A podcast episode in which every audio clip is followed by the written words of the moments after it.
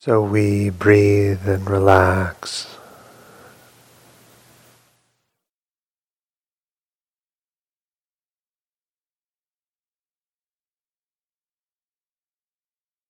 Surrender to the soothing effect of gravity.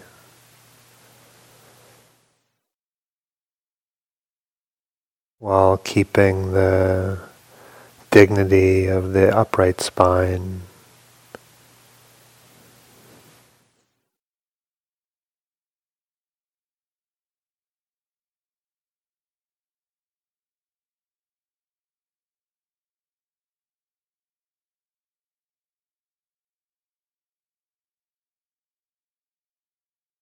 We might briefly scan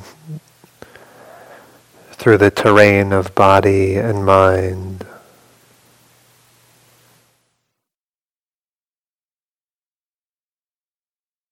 To know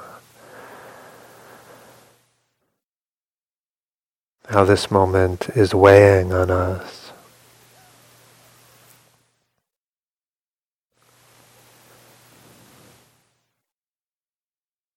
To know how it feels to know that we'll sit for a period of 45 minutes.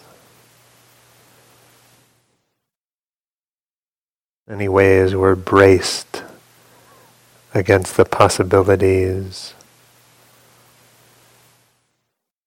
discomfort or boredom.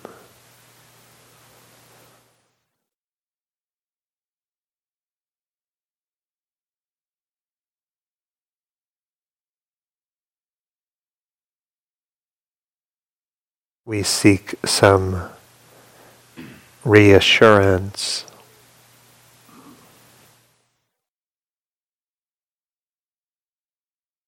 That reassurance might come in the form of our intention.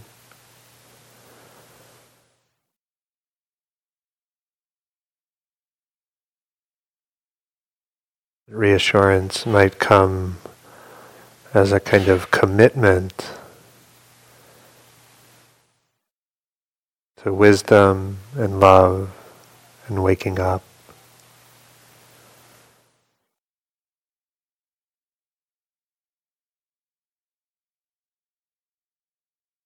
That reassurance might come from knowing that many have walked this path before us and many will follow us.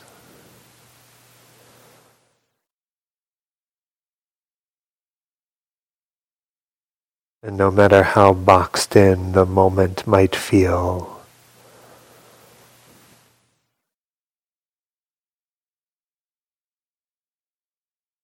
the conditions are present for us to become more free. We have what we need to become more free.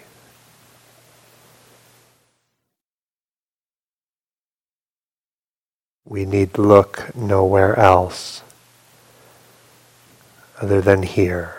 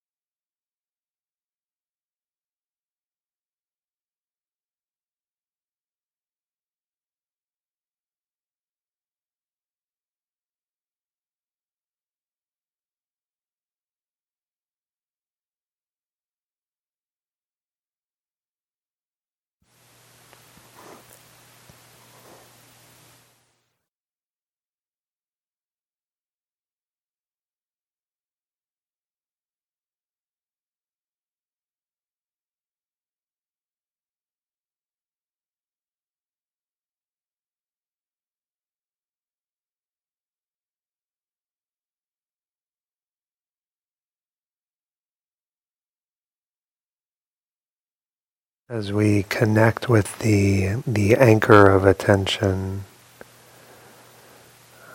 for most that's the, the sensations of, of uh, the breathing.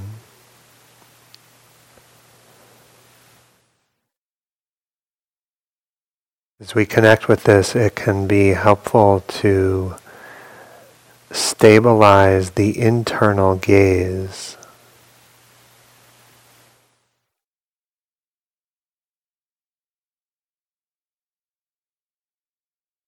So often the internal gaze is flitting about.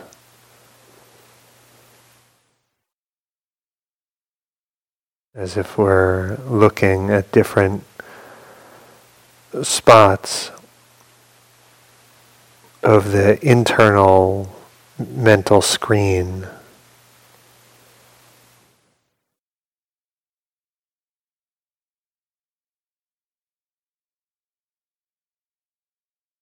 And can be useful just to find a place in the darkness, the brightness of the internal mental screen and gently rest the attention in one place.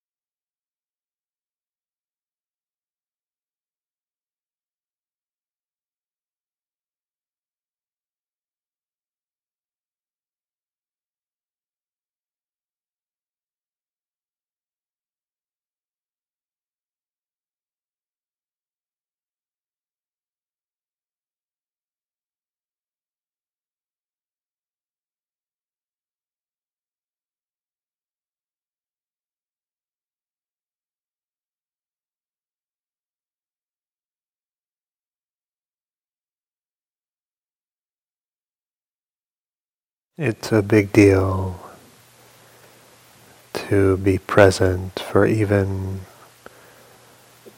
one breath.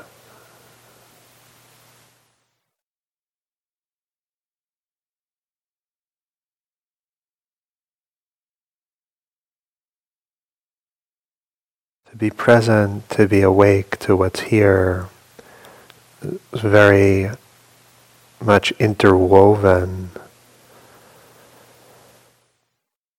with letting go.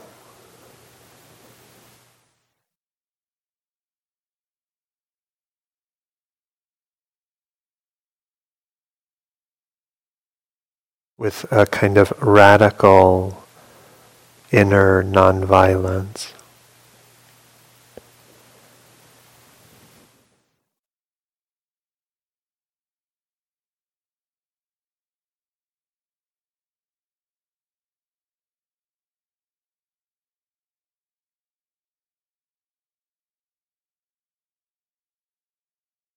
The Buddha said, uh, whatever is not yours, let go of it. Your letting go will be for your long-term benefit and welfare.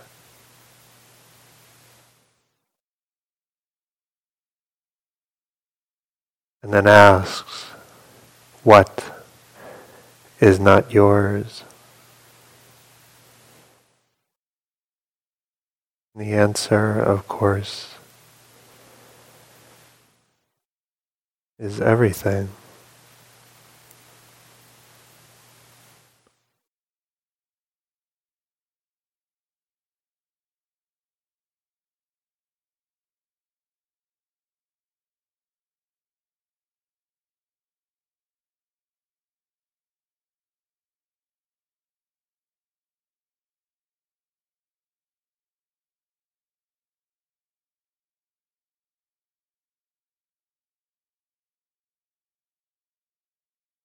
Whatever feels like a possession, like your own,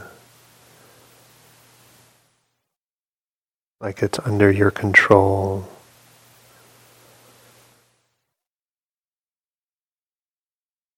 Surrender that to awareness.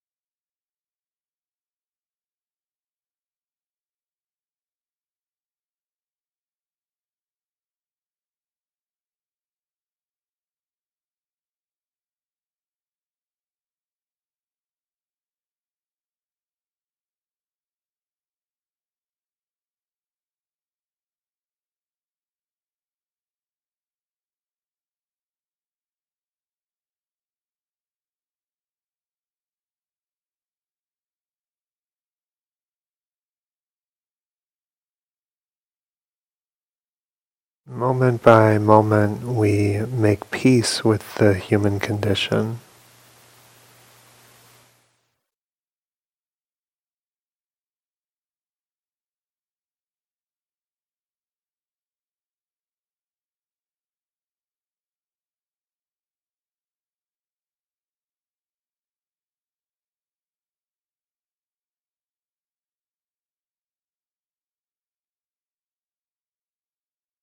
It's through the imperfection of the moment that we walk through a door into completeness.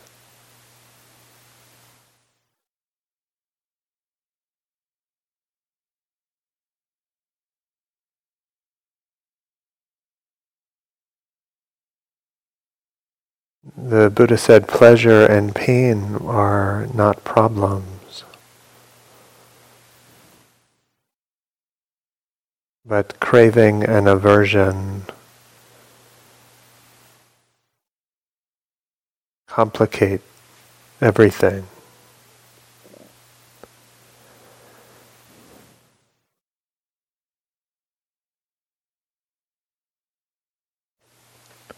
Over the years of practice, developed a kind of um, of reverence for the depth of my own craving and aversion.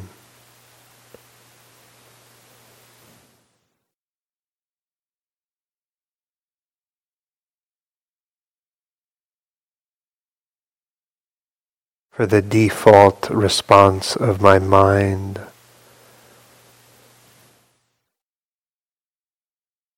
that leads to a sense of the intolerability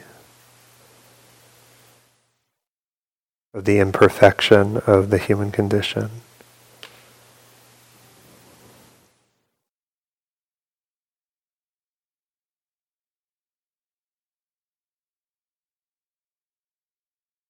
And when something is assumed to be intolerable. The mind is overrun with agitation and fear.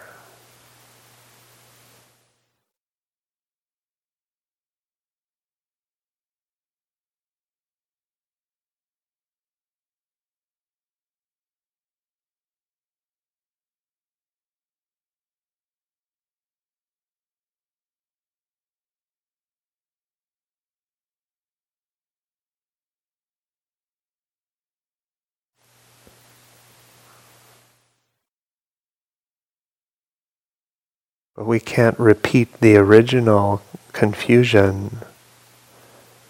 We can't take an aversive stance, stance of hatred or blame in relation to clinging, in relation to craving and aversion.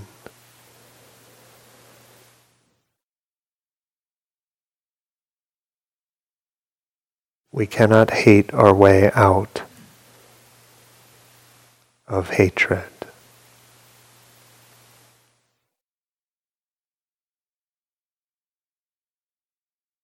We cannot cling our way out of craving.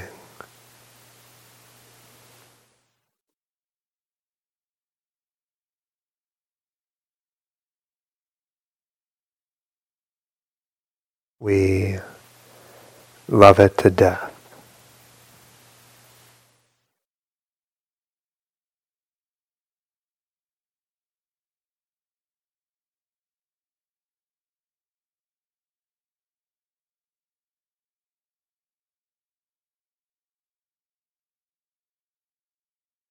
This is where vipassana and metta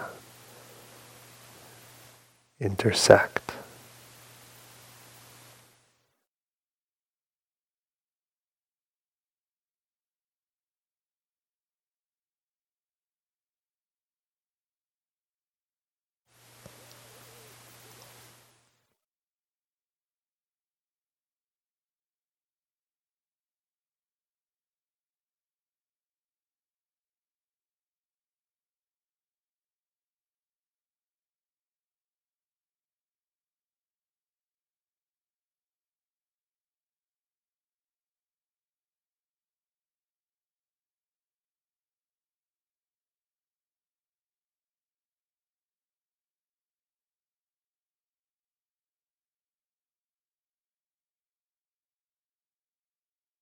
How can the heart be softened by the sense of intolerability, by the gross and subtle forms of craving and aversion?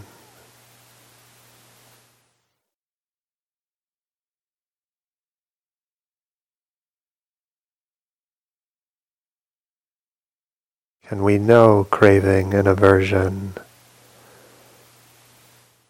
as a phenomena arising in body and mind?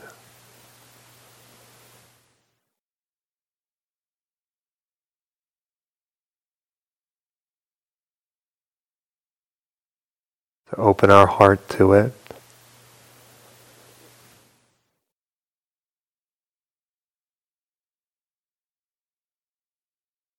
To be courageous.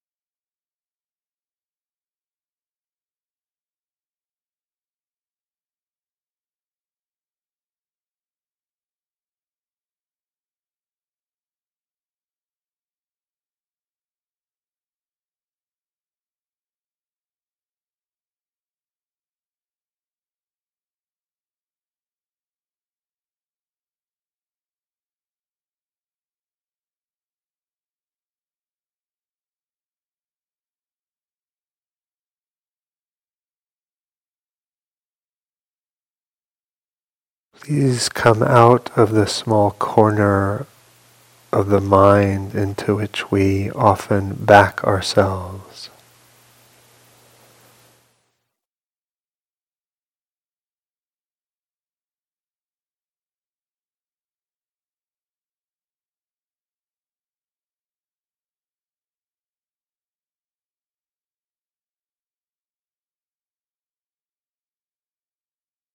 There's more space than we can imagine.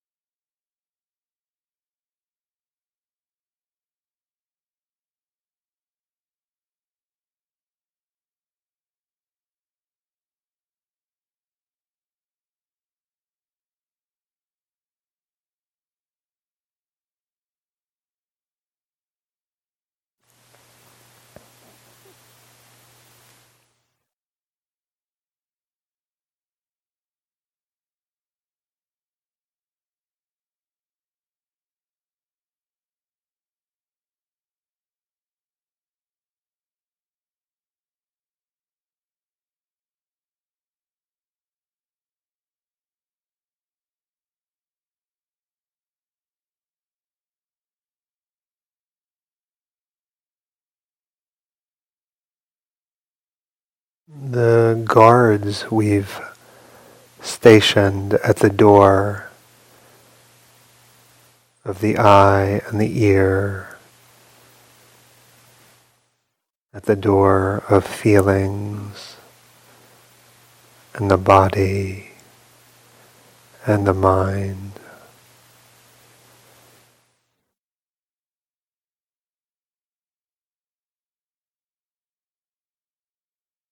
Those guards can stand down.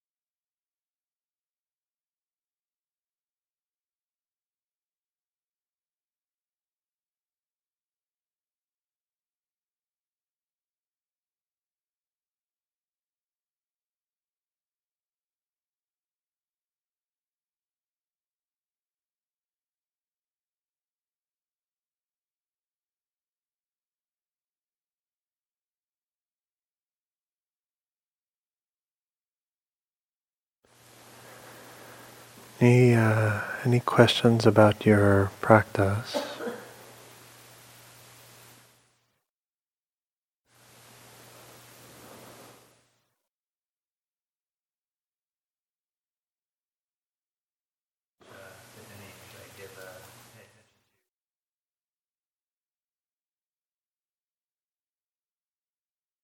Yeah, thank you. So, question of how, how much to pay attention to the underlying emotion of a certain kind of thought.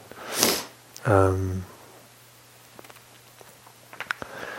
when uh, the the stickiness of thought is fueled by the rumbling engine of feeling, as far as I can tell. And so, um,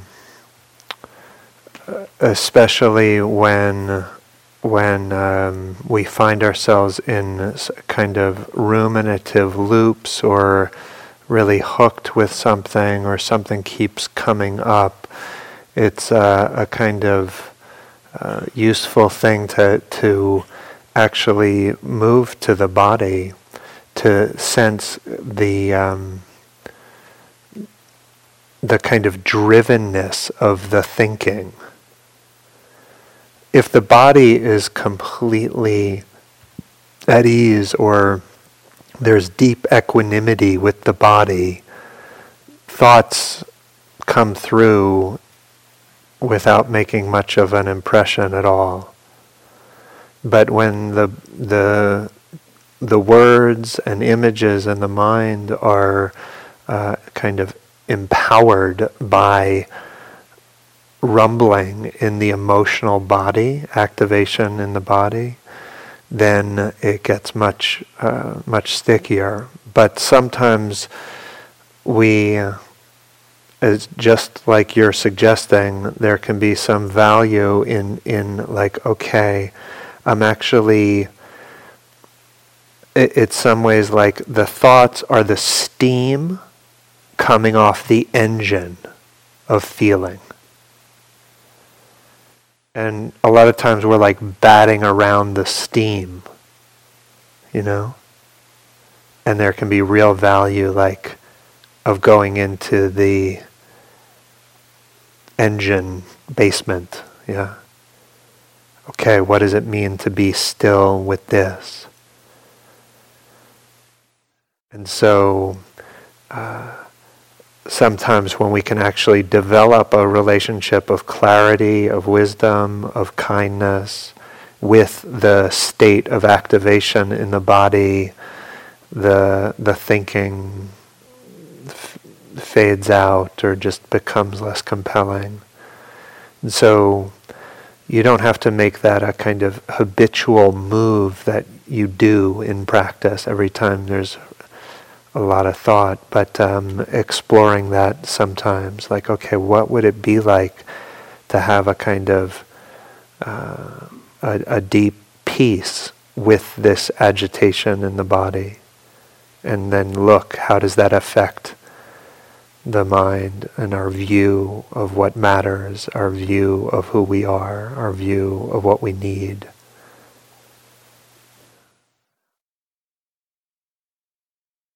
Part of the, the value of retreat is um, is we we get to really to really see the ways that we um, build our lives like Lego pieces of of narrative and how dependent that is often on the sense of incompleteness at the level of the body, the sense of something's not quite right. And something's almost always not quite right, you know? Like in any given moment, many things are right and many things are wrong.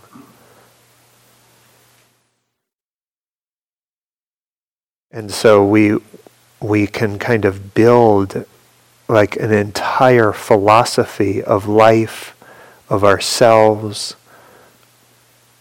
out of these like building blocks of dissatisfaction in the body, the sense of incompleteness, the sense of wrongness. No.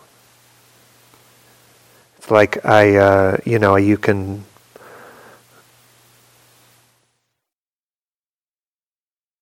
It's like there's something.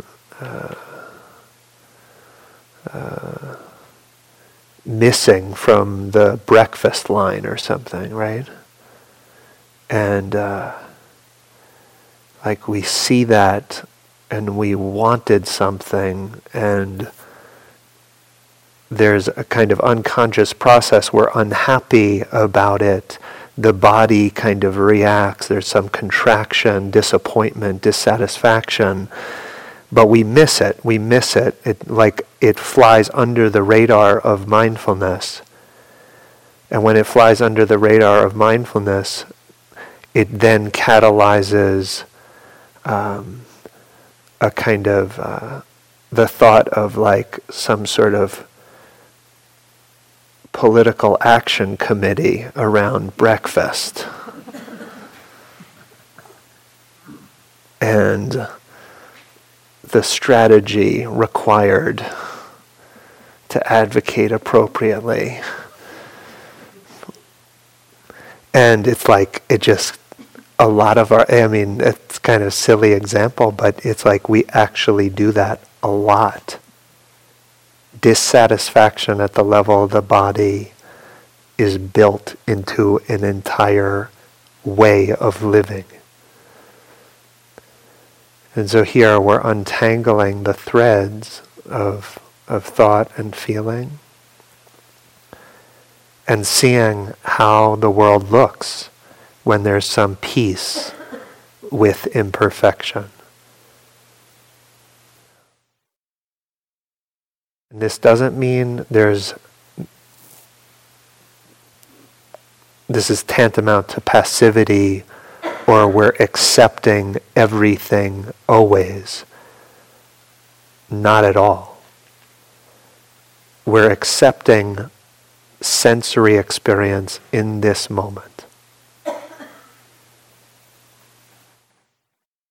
Sensory experience in this moment is as it is. That is not something we fight with. But the peace that we make with that sensory experience in this moment may lead us to action in the next. But it arises out of the bedrock of steadiness and equanimity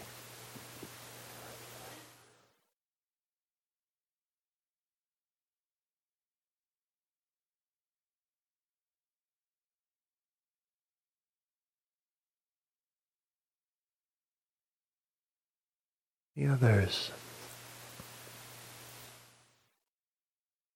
Yes. You said we cannot end hatred with hatred. Yeah. What is hatred?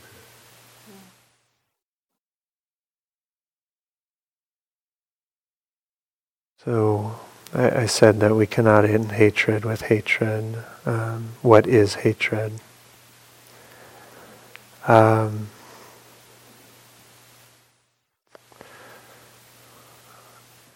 sometimes the the uh, the there's a, a, translation of a Pali word that sometimes is translated as hatred, sometimes as aversion, and along with greed and delusion, those three are said to be a kind of like the engine of much suffering in the more psychological sense, my my experience of hatred is it's like it's like um, it's a, a, it's a kind of anger or aversion that that um, hardens into something that is uh, truly dangerous. It's a kind of um, um, fixed view and insulated heart, and um, it is it makes cruelty possible. It is inherently separating rather than connecting. And so part of our practice is, um, is to see ourselves in all beings. Because um, it's, it's not possible uh, to hate another in the same way when we see ourself in them.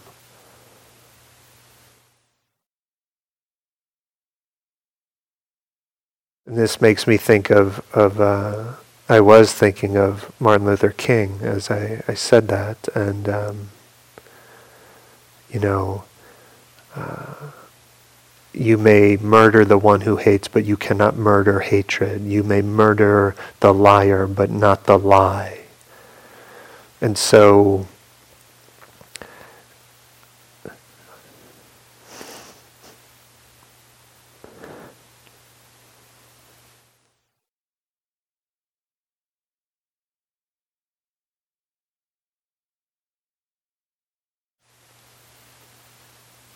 his um, just steadfast commitment to love in the face of just unimaginable hatred is um, it's a kind of north star in my own practice. And I, I alluded to a kind of radical nonviolence with relation to one's own experience and uh, my sense is that um, that uh, that hatred mm, maybe always depends on a certain kind of the intolerability of one's own experience. And the more we actually practice a sort of uh, open hearted, loving relationship with the whole spectrum of our being in its dignity and its humility, in its, you know, uh, beauty and its confusion, in our strength and in our vulnerability, the more we actually can fully open the heart to that, the, the less possible it is to hate.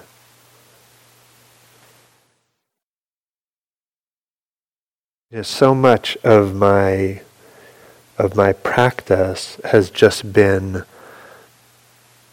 the heart just being uh, softened by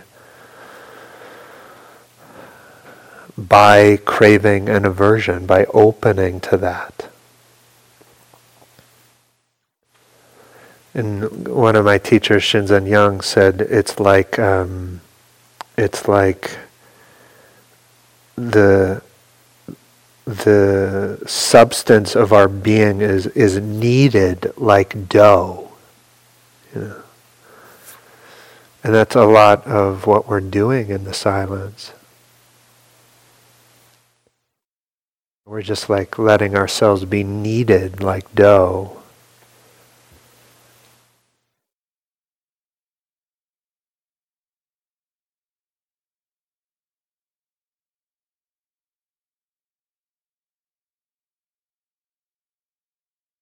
The Dalai Lama said um, said every once in a while anger has a function. Every once in a while, anger can mobilize us to take action to prevent harm. Uh, even though he's generally skeptical of it as a as a source for motivating ourselves, but he said every once in a while it can help us. And then he goes on to say that hatred only ever destroys us. That kind of hardened form of uh, division only ever destroys us.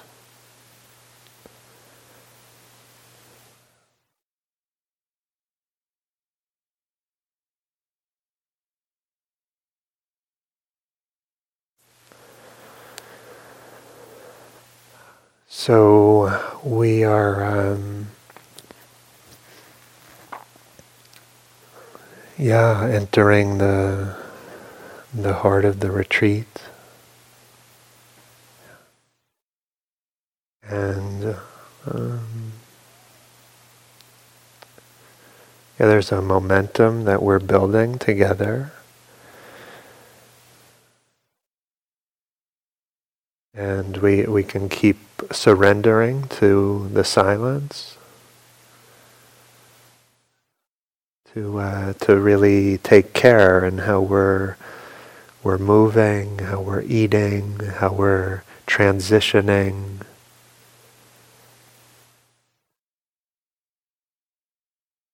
To know that we're all affecting each other. My mind is very much dependent on the stability of your intention.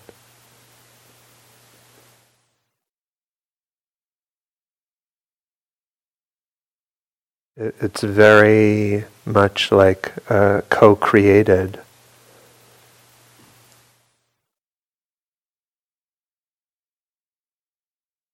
We're all affecting each other, we're all serving each other.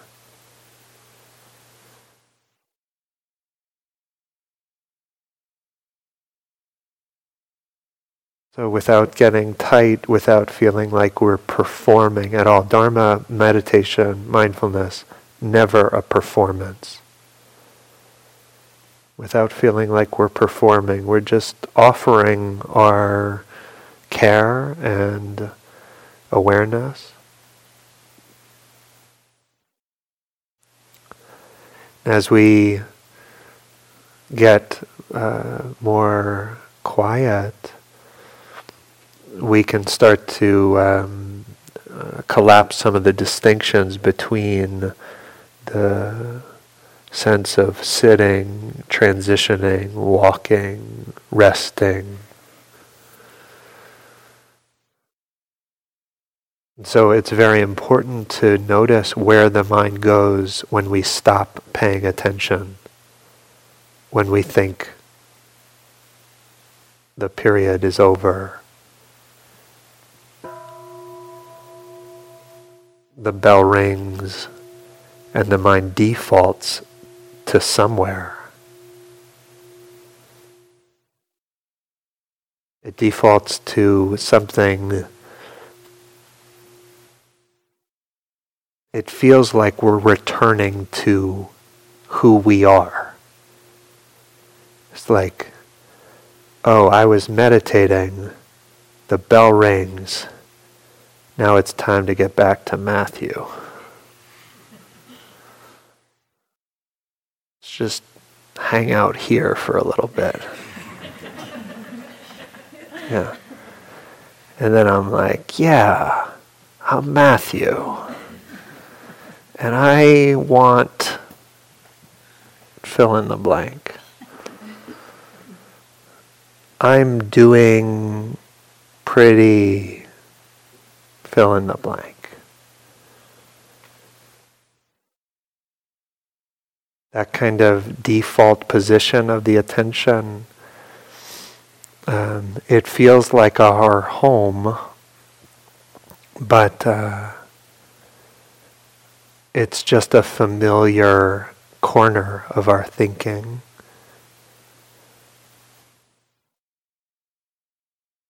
We don't have to abandon that corner or the coziness of it. We just want to see where do I go when I think it's time to go home?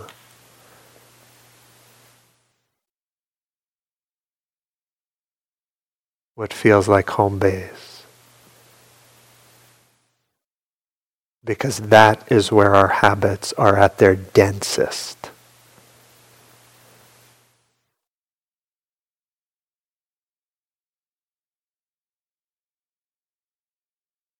And there's a lot of suffering that hides out in our habits.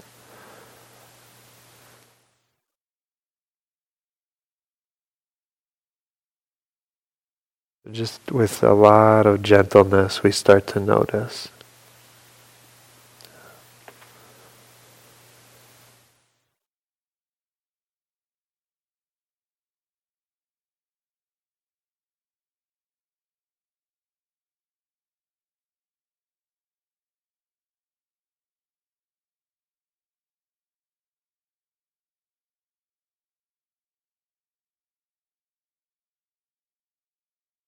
Good to be with you.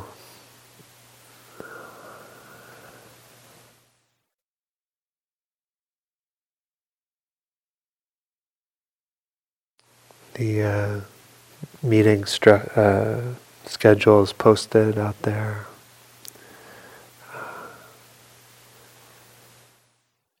So if you didn't have a meeting yesterday, you'll you'll have one today. So check check the board for the time. And uh, yeah, I wish you all uh, a, a useful day. Thank you.